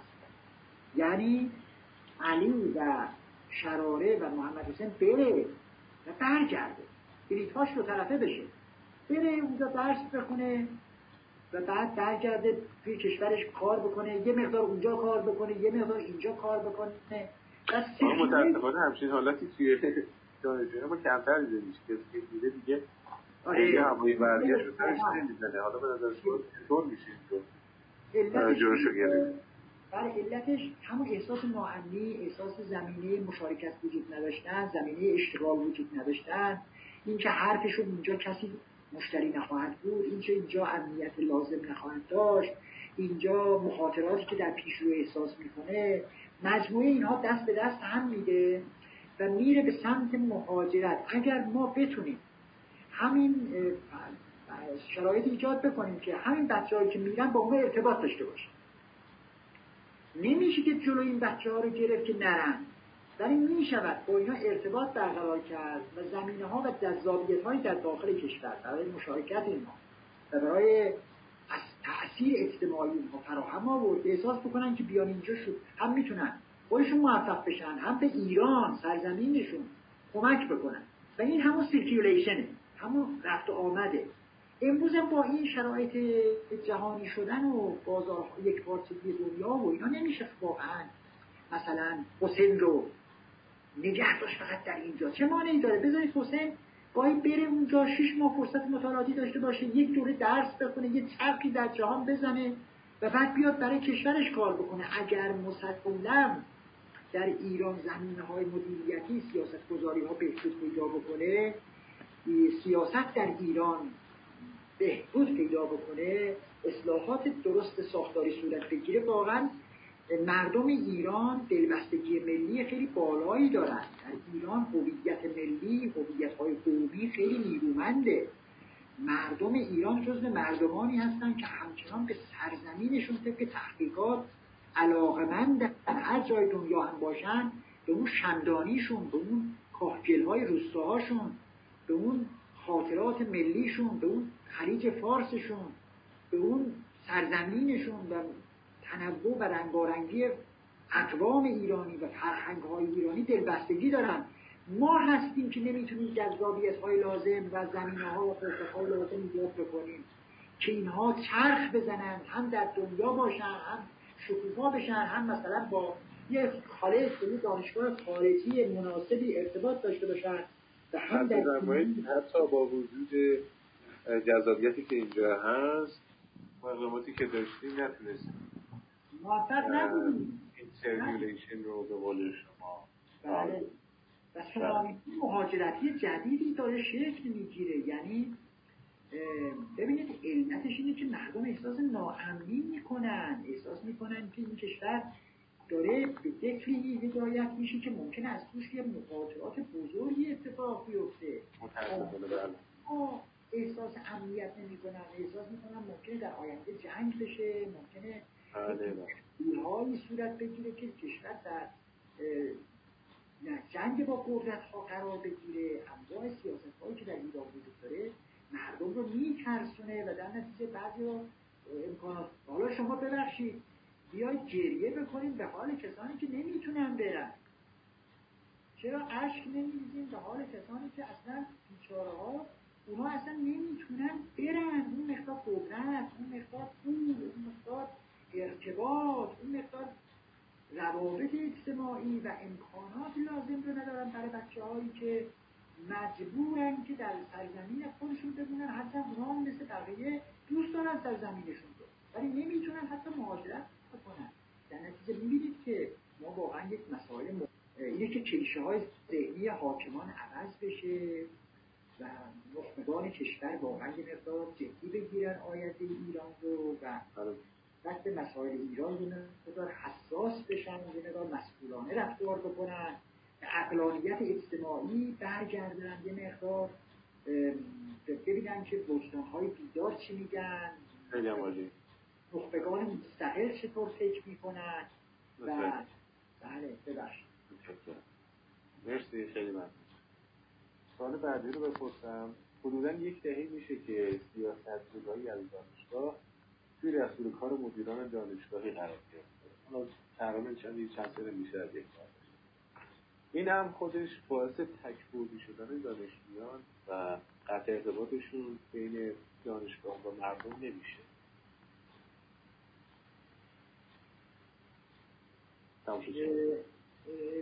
یعنی دانشگاه تکبودی شده فرمودی؟ نه گفتم که تقریبا یک دهه میشه که سیاست روزایی توی دانشگاه اولویت پیدا کرده برای مسئول دانشگاه. آیا خود این هم باعث ایجاد تکبودی شدن دانشجویان و قطع ارتباط بین دانشگاه و مردم نمیشه؟ بله بله همینطوره دانشگاهی که پولی شده دانشگاه شاید به یک حساب 70 80 درصد آموزش عالی ایران روی وضعیتی داره میچرخه که بچه ها با پول میان درس می‌خونن و این طبیعی که سیاست زیرایی میشه. از سوی دیگه یه مقدار سیاست هم هزینه داره. کار سیاسی هزینه داره. و افرادی که در این کشور ها مشارکت سیاسی بکنن و فعالیت سیاسی بکنن پر هزینه تر شده. درش خود این هم هزینه کار سیاسی رو می‌بره بالا. از سوی دیگه یک شرایطی به وجود که فعالیت های سیاسی اصلا به نتیجه نمی‌رسه. از این جهت هم باز انگیزه فعالیت های سیاسی افت پیدا کرد. از سوی دیگه هم مدیریت دانشگاه یه مقدار سیاسیه.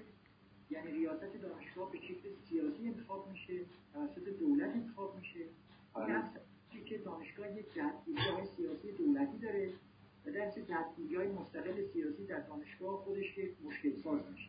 و از این سبب میشه که همونطور که شما فرمودید تکبودی بشه فعالیت های فرهنگی و اجتماعی و مشارکتی در دانشگاه افت پیدا می‌کنه. و دانشجویان فقط در تخصص خودشون رشد پیدا می‌کنن. اگر و در به قول شما تکبوری میشن و دانشجویانی نمیشن که حساسیت های اجتماعی کافی دارن دلسوزی ها نسبت به منافع عمومی در اونها وجود داشته کمرنگ میشه. و البته من معتقدم که همچنان در بچه های ایرانی شوق ایران دارن دلسوزی دارن ولی به هر حال فروکش می‌کنه دیگه کم میشه.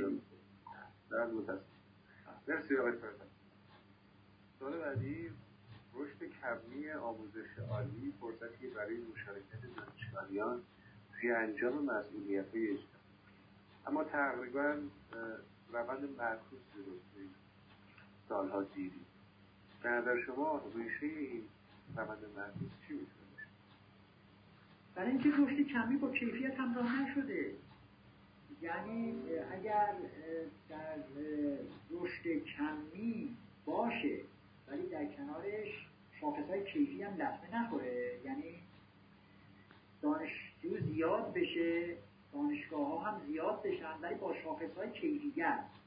کیفیت مثلا استادان کیفیت فضای دانشگاه کیفیت سخت ها آزمایشگاه ها کتابخانه ها کیفیت ارتباطات فرهنگی در دانشگاه کیفیت مدیریت در دانشگاه و همینطور کیفیت تدریس کیفیت پایان ها کیفیت ارتباط دانشگاه با بازار کار با شرایط اینا سبب میشه که این کمیت به قول شما تبدیل به فرصت میشه. یعنی این رشد سبب میشه که آموزش ولی رشد پیدا می‌کنه یعنی بر بچه های بیشتری درس می‌خونن باسواد میشن. می‌دونن که راه های دردها و مسائل ما چیه. ولی وقتی یک جانبه میشه فقط کمیت رشد پیدا و بچه ها میان به دانشگاه دانشگاه رو خیلی جای جذابی نمی‌بینن. احساس می‌کنن خیلی چیز به دست بخوری به اونها در دانشگاه ارائه نمیشه. چرا؟ چون کیفیت دانش کیفیت دانش ارائه میشه و همینطور به ارتباطات اجتماعی در دانشگاه فرهنگ مشارکت زندگی دانشجویی ورزش مشارکت دانشجو در اوقات فراغت خوابگاه. ها کمی بیکیفیت. بله. به قول شما که واژه باشه که حامله روند مدرسه گاهی تبعیض های جنسیتی و قومیتی مخصوصا جنسیتی جنوزا به عنوان مانعی برای فعالیت دانشگاه به نظر شما راهی برای برهم دادن این داره؟ بله وجود داره به شرط که خود همین هویت ها باید پیش قدم بشن. یعنی هویت های جنسیتی. مثلا خانم ها جنس دوم شدن. خب اینا باید طبعا چکه بکنن دیگه. خودشون باید بیان و نشون بدن که استعداد دارن و حرفاشون رو بزنن کوشش بکنن جنبش های اجتماعی و جنبش های دانشجویی را بزنن. و همینطور هویت های قومی من معتقدم اگر خودشون خدمت دنبن هیچ کس برای اونا فکر نمی‌کنه. لازمش اینه که اینا بتونن ارتباط ایجاد بکنن ارتباط بگیرن و رو ارتباط به بخش ایجاد بکنن. دون عزیزم دانشجویانی که در اینجا الان حضور دارن بگن که خب ما این کار رو بکنیم خیلی هزینه داره. ولی به هر حال این باید یه مقدار مشارکت بکنیم و هزینه ها رو تا حد اینکه می‌تونیم عهدهدار بشیم تا بلکه بتونیم راه باز بکنیم. هیچ ملتی هیچ جامعه بدون تحمل هزینه نتونسته به نتایج مطلوب برسه. ممکنه احترام قائلم به دوستانی که مداره واقعیت منافع شخصی خودشون رو منافع آینده خودشون رو در نظر دارن. باید هم حساس بشن چون می‌خوام زندگی بکنم آیندهشون اهمیت شغلیشون اهمیت اجتماعیشون. ولی متاسفانه شرایط یه جوریست که باید از درون حرکت ها آغاز بشه. نباید منتظر راه های آماده ای برای پیشرفت بود راه های بله. آماده برای رهایی بود. باید دوستانی که انگیزه بالایی دارن بیان وسط و قدم های اول رو بردارن تا انگیزه برای دوستان دیگرشون فراهم بشه که با آرامش بدون خشونت و با استفاده از همه امکانات موجود و قانونی تا حد امکان و با از طریق گفتگو با مدیریت دانشگاه بگن که ما اینجا یه هویتی هستیم و می‌خوایم مثلا روتن راه بیندازیم. می‌خوایم یک برنامه بگذاریم. می‌خوایم یک فردی رو دعوت بکنیم اینجا یه گفتگوی ایجاد بشه. ما می‌خوایم بین بچه ها یه گفتگوی در حوزه عمومی دانشگاه ایجاد بکنیم. ببینید حوزه عمومی دانشگاه ضعیف شده. دانشگاه می‌دونید چی شده؟ دانشگاه شده همین کلاس ها اگر تازه کلاس هایی بمونه. الان کلاس ها نیستن. الان دانشگاه شده همین اتاقی که آقای علی علی عزیز بله یه بحثی بود که حالا شاید مکمل حرفای شما دوست گفتن حالا طبق مقایسه بود که بین جمع بیجه دانشگاه جمع ساله قبل کرده هم دانشگاه جبش مرده. جبه رفتی هست که شاید نیازی به شک داشته باشه که گیاه بشه و این جغب مرده و شاید بعض مرگ که باشیده شده بودن که آمده مسئله بشه بله دیگه بله این جبر رو باید زندهش کرد دیگه. جبر با فعالیت من و تو زنده میشه با نفس من و تو نفس تازه می‌گیره. باید در این کالبد نفس تازه دمیده بشه. اینم از طریق جنبش های دانشجویی که هیچ وقت ببخشید یک بروکرات که نمیاد به شما کمک بکنه. یک مدیر تکنوکرات یک مدیر بروکرات یا یک استادی که خودش داره جلیم خودش از آب می‌کشه. نمیاد که به شما کمک بکنه. من میگم که راهش در دنیا. اگر جنبشوی دانشجویی دنیا رو مطالعه بکنید اگر تجربه ملت های دیگر رو نگاه بکنید اونها با ابتکارات درونی تونستن پیش برن. اهداف خودشون رو تعریف کردن و کسانی جلو افتادن هزینه دادن. اما این هزینه های دادن براشون معنادار بوده چون توسط در قبال این هزینه ها به وجدانشون پاسخگو شدن وجدانشون آرام شده شکوفایی معنوی پیدا کردن به وظایف اخلاقیشون پاسخگو دادن عزت نفس پیدا کردن. بله. اون دوستانی که فعالیت های اجتماعی می‌کنن در دانشگاه بی خود که نیمدن فعالیت اجتماعی بکنن اینا به وجدانشون وجدان بیدارشون پاسخگو میشن و عزت نفس پیدا می‌کنن. خود این پاداش بزرگی است. در شما اگر این فعالیت ها رو انجام بدید در دانشگاه جای دوری نمیره برمیگرده به خودتون برمیگرده به آینده شخصیت اجتماعیتون به آینده رشد معنویتون اخلاقیتون. مخصوصا من نگاه اخلاقی رو خیلی مهم می‌دونم. به هر حال اخلاق در جامعه ما خیلی واقعا بیمقدار شده. در حالی که اخلاق همه زندگی. بله. ببخشید اصخایی می‌کنم. من ببینید ببینید الان این لیوان آب رو می‌خورم تشنگی میره. این خیلی چیز ساده ایه ولی من آیا فقط همین تشنگی هستم؟ من تشنه روحم تشنه هست. جانم تشنه هست. من باید جانم سیراب بشه. من باید بله. بشم من باید نیازهای معنویم تأمین بشه. من باید یک موجود با ارزشی بشم یک موجود بیمقداری اگر 20 میلیون حقوق بگیرم و مثلا یک خونه بتونم برای فلان فراهم بیارم و برقی داشته باشه غذایی بخورم بخوابم بیدار بشم دوباره برم کلاسم بیام برقه ها رو تحصیل بکنم نمره بدم دوباره حقوق بگیرم این چه موجودیه این چه ارزشی داره؟ چه زندگیه؟ هیچ معنایی در این زندگی نیست. من وقتی معنا پیدا می‌کنم ارزش پیدا می‌کنم که دلسوزی به مسائل اجتماعی داشته باشم به لحنت های اجتماعی فکر بکنم به پیشرفت صحبت های شما من رو یاد یکی از صحبت های شهید بهشتی انداخت که می‌گفتن عرض فقط به آدم میگه چطور بهتر بپوشه چطور بهتر بخوره و در نهایت چطور بهتر بمیره. و صحبت های شما آره. که به نیازهای دیگه هم عقل معاش عقل معاش. عقل معاش یعنی عقل معیشتی ولی عقل اخلاقی عقلی که اجتماعیه. حالا من نمی‌خوام بحث بسر کرام شما. برای ادامه بدید. سال بعد رو من بپرسم با اجازه. بی انگیزگی و ناامیدی بین دانشجویان هر روز بیشتر صرف میشه. این رو من صحبت کردیم درسته؟ خب آخر می‌پرسم باز اگر سرچشمه این بیمیدون رو کجا کجا پیدا بکنید آیا کنشگری جمعی می‌تونه سبب کاهشتن فضل رو امید توی دل دانشجو بشه یا نه؟ که اینو فکر کنم کامل جواب داره سال بعدی بپرسم پروکراسی دانشگاه مانع از ارتقاء جامعی دانشگاهی مثلا مشارکت در اعضای هیئت در انجام فعالیت اجتماعی میشه. پرسیدیم چاره چیز که اینم بحث کرد اگر که مصرفی هست. بله. بله نه من منم با شما متشکرم.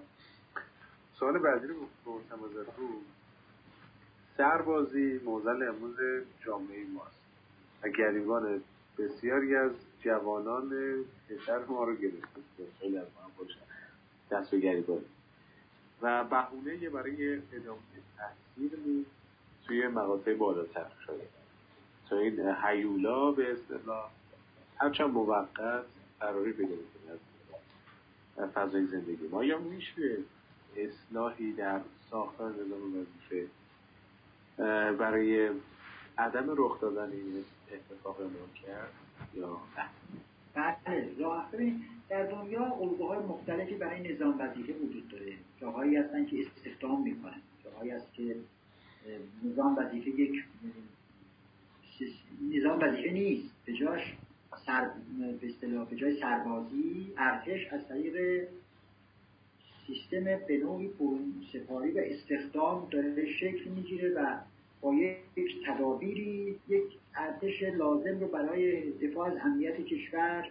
آموزش های عمومی هم در جای خودش می‌تونه با یه دوره های کوچیکتری برای جامعه فراهم بشه که برای همه ملت که بتونن برای کشورشون برای سرزمینشون آمادگی های لازم داشته باشن. می‌تونه در قالب یک دوره های کوچیکتر سبکتر بدون صرف وقت زیاد جوانها در بهترین دوره عمرشون در آسایشگاه ها و سربازخانه ها نمی‌تونن برن.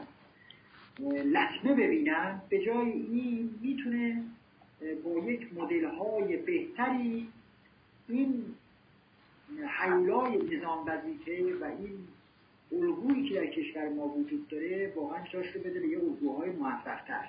اما لازمت اینه که اول قفل حوزه عمومی باز بشه.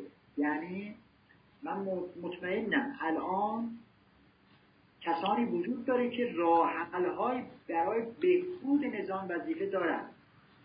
به به شکل تخصصی.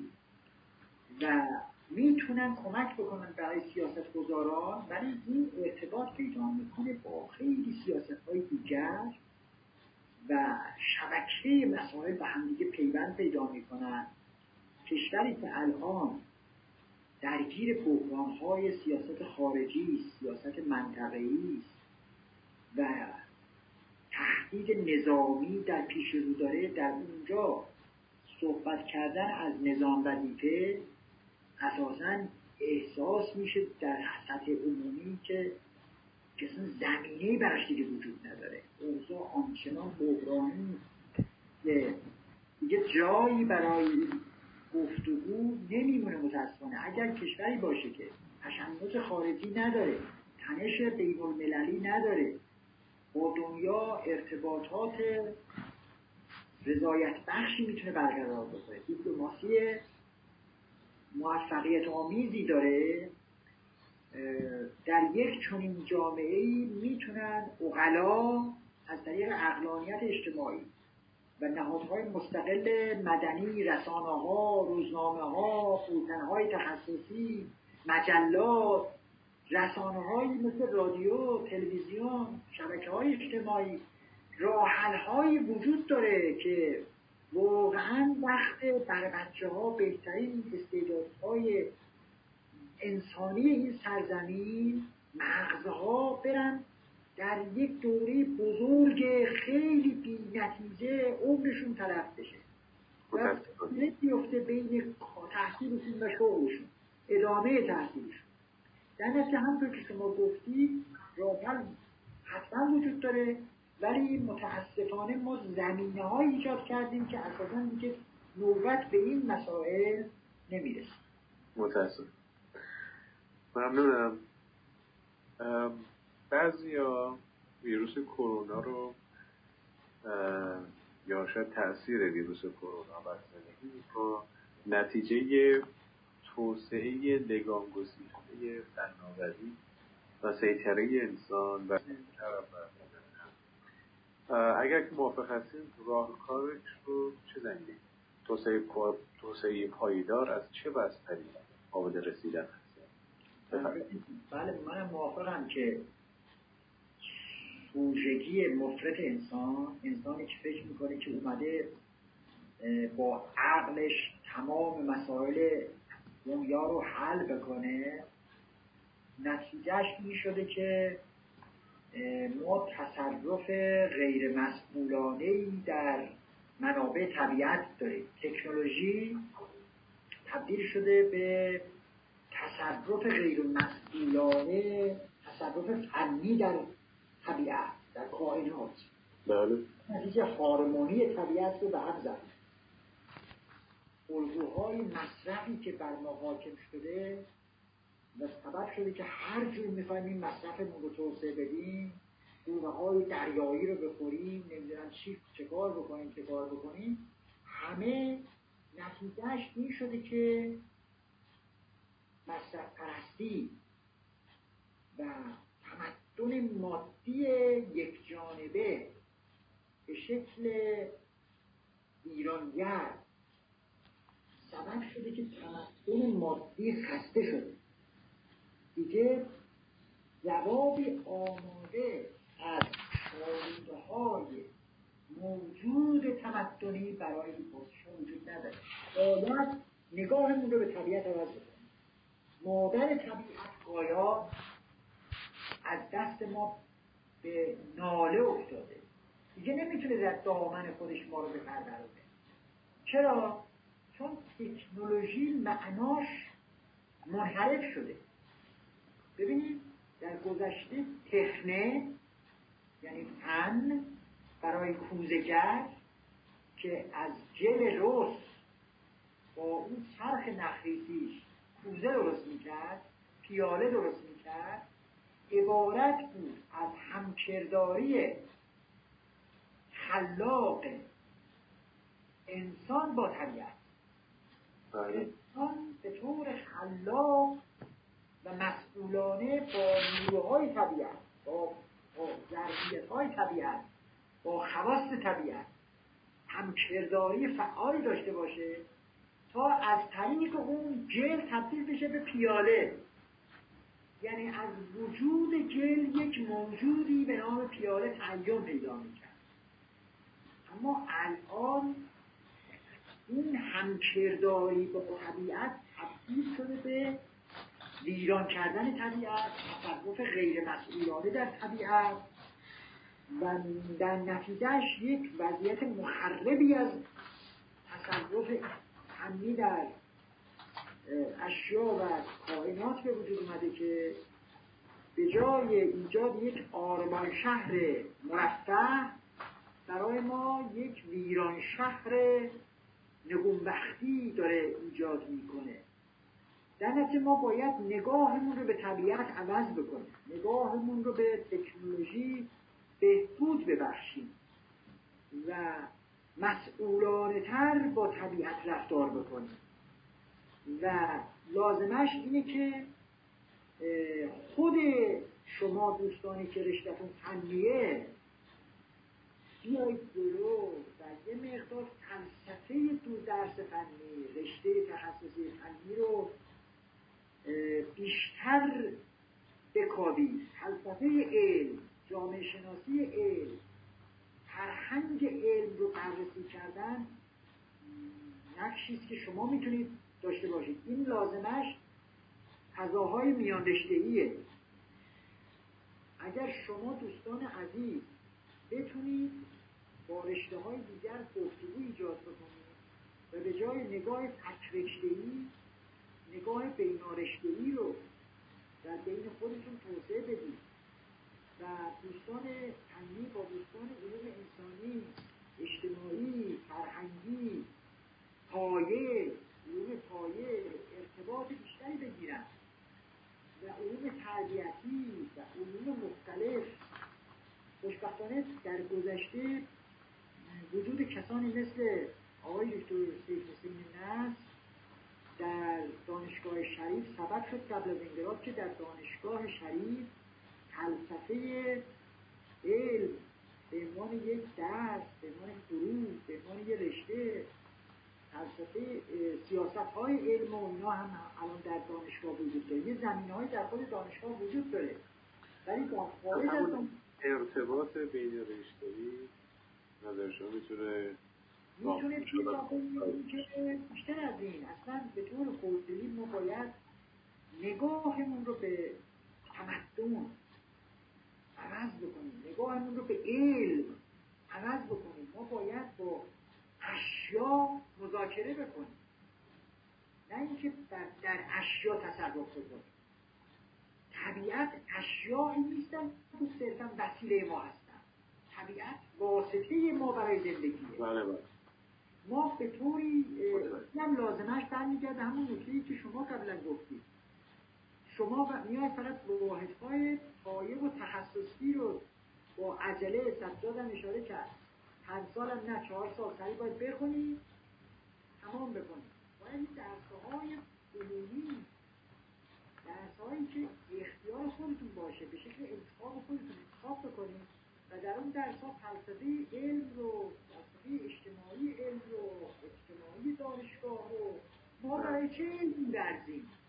برای چه فناوری که می‌کنیم؟ باید اینها رو یه مقدار عمیقتر بررسی بکنیم. معناشون رو بررسی بکنیم. البته متاسفانه بگم که یه مقدار من ساده لوحانه دارم اینو توضیح میدم. مسئله ریشش در بازار نئول...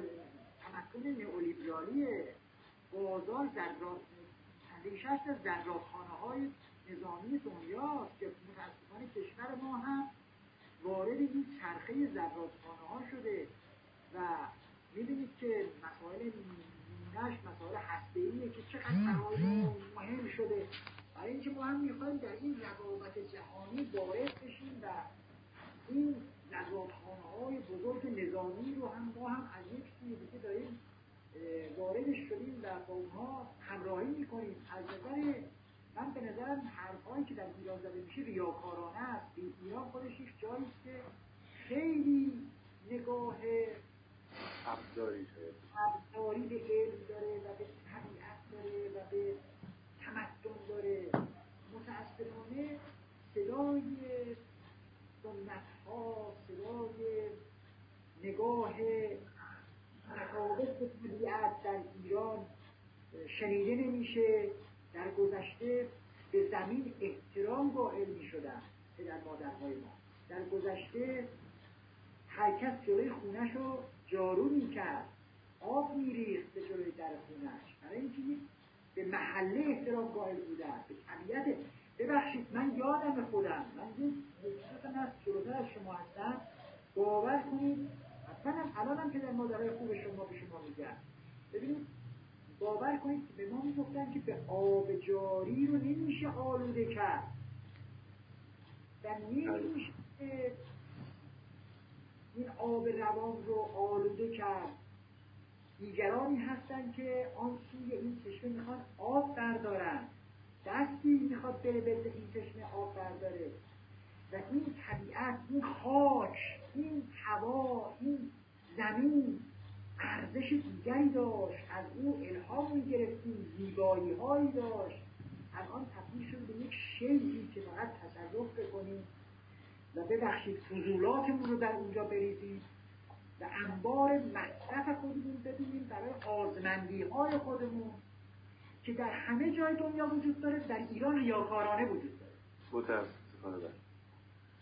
ممنونم آقای فرستن دارم من سوالان تموم شد. اگر که کسی از دوستای حاضر توی جلسه سوالی داره که ما می‌تونیم سوال بکنیم. سوالشون رو مطرح بکنم. حالا بغیر از سوال بحث یا طرح موضوع جدیدی؟ فکر نمی کنم. آقای دکتر بنده یه سوالی داشتم. بله آقای واسه در سر صحبت ها به بحث علم جامعه شناسی رسیدیم. حالا علم نوپایی که فکر کنم تقریبا دو قرنه که از آغازش میگذره.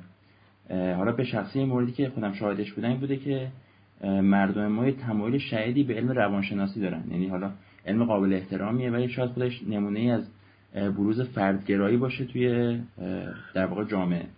حالا مثالش مثلا کتاب پرفروش روانشناسی که مثلا چگونه موفق شویم چگونه حالم خوب بشه یه همچین مواردی با همچین موضوعاتی.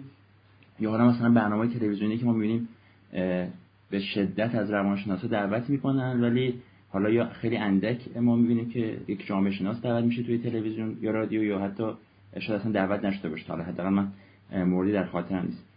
حالا می‌خواستم ازتون بپرسم به نظرتون نسبت بین روانشناسی و جامعه شناسی چجوری در واقع قابل تنظیمه که یه جوری تعادل در واقع خوبی برقرار باشه؟ بله درود بر شما. من هم با شما موافقم اما نه به معنای رشته کلمه که مثلا رشته ای بخوام به طور یک جانب دفاع بکنم من هم نگاه بین رشته ای دارم و چند رشته ای بین رشته ای و جامعه شناسی روانشناسی و همه رشته های دیگر انسانی اجتماعی پایه فنی همه اینها باید با هم در گفتگو و در فعالیت های مشترک کار بکنن. اما نکته شما به قوت خودش باقی است. به نظر من یکیش می‌تونه این باشه چون امکان مشارکت های اجتماعی برای جامعه کمه و رشته مثل جامعه شناسی معطف هستن به مسائل اجتماع مسائل نهادها و ساختارها و راه های اونها و مسئله های اونها خیلی ارتباط داره با سیاست های عمومی کشور در حوزه اداره جامعه و مسائل آسیب های اجتماعی و مسائلی از این دست. در نتیجه خود خود صدای جامعه شناسان هم میشه و چون در جامعه زیاده و استراب زیاده و از سوی که خودمداری در جامعه در حال رشده و همگر در حال رشده زن فراهم میشه که حداقل یه تعداد کارشناسان برای مردم آرامش رو کمک بکنن که ببرن علاجشون آرام بشن توی خودشون ریلکس بشن استراب رو کنن مخصوصا که محسن گفت بازار روانشناسی عامه که به معنای خدای روانشناسان تیلی کشور یا دنیا واقعا کدوم خیلی فکر نمی کنم موافق این بازار کاذب روانشناسی عامه پسند بشن. ولی به هر حال علت رشد این بازارهای روانشناسی عامه پسند برای اینکه می‌خواهیم مسائل اجتماعی رو تقلیل بدیم به مسائل فردی. و هر کس بره در فردیت خودش که خودش رو ریلکس بکنه تسکین بده آرامش هایی در درون خودش جستجو بکنه. چون امکان این که بخواد از طریق مشارکت اجتماعی و نقد اجتماعی و تغییرات اجتماعی مسئله حل بشه وجود احساس می‌کنن نیست. امید اجتماعیشون وجود نداره هر کس میره و به سمت سرپا نگه داشتن خودش و حل مسائل شخصی خودش از طریق یک سلسله سازوکارها و تکنیک هایی برای آرام کردن خود به کار می‌گیره و در نتیجه اینو تقلیل گرایی به وجود میاد که ما می‌خوایم مسائل سیستمی پیچیده کشور رو و زندگیمون رو تقلیل بدیم به یک سلسله روش های فنی روانشناختی و تقلیل های روانشناختی و فردی که هزینهش کمتره در مقیاس های کوچک خانوادگی و فردی می‌تونیم خودمون رو آرام بکنیم و بلکه تسکین ببخشیم و تسلی بدیم. همونطور که در یه زمانی که مغول حمله کرد به ایران و وضعیت بیرون بسیار نامساعد بود بسیاری از مردمان ایران صبح پیدا کردن به یه نوع گرایش های تصوف عرفان البته عرفان قبلا هم بود ولی به یک نوع عرفان درونگراتر عرفانی که کمتر شاد بود عرفانی که کمتر اجتماعی بود و بیشتر در خود فرو رفتن و خود رو تسلی بخشیدن و به انزوا گراییدن و نوعی آلام خود رو با الگوهای فردگرایانه کاستن. به نظرم محمد حسین طرح بحثش معنادار یک علتش قبونه بالای مسائل اجتماعی و نفت اجتماعی و عدم امکان طرح بسیاری از یافته های جامعه شناسی و علوم اجتماعی هست در ایران و کنتکتی که نتایج تحقیقات جامعه شناختی و علوم اجتماعی با سیاست های عمومی بیشتر داره و البته من اینجا وظیفه حرفه‌ای و اخلاقی به من یادآوری می‌کنه که بیام بگم که واقعا در خود روانشناسی هم دیدگاه های بسیار خوبی وجود داره روش های خوبی وجود داره که الان در جامعه ایران حتی برای اونها هم زمینه اجرا وجود نداره. یعنی علمای علوم تربیتی و علمای روانشناسی ما هم حقیقت حرفای خیلی زیادی دارن که نمی‌تونن در جامعه بیان بکنن و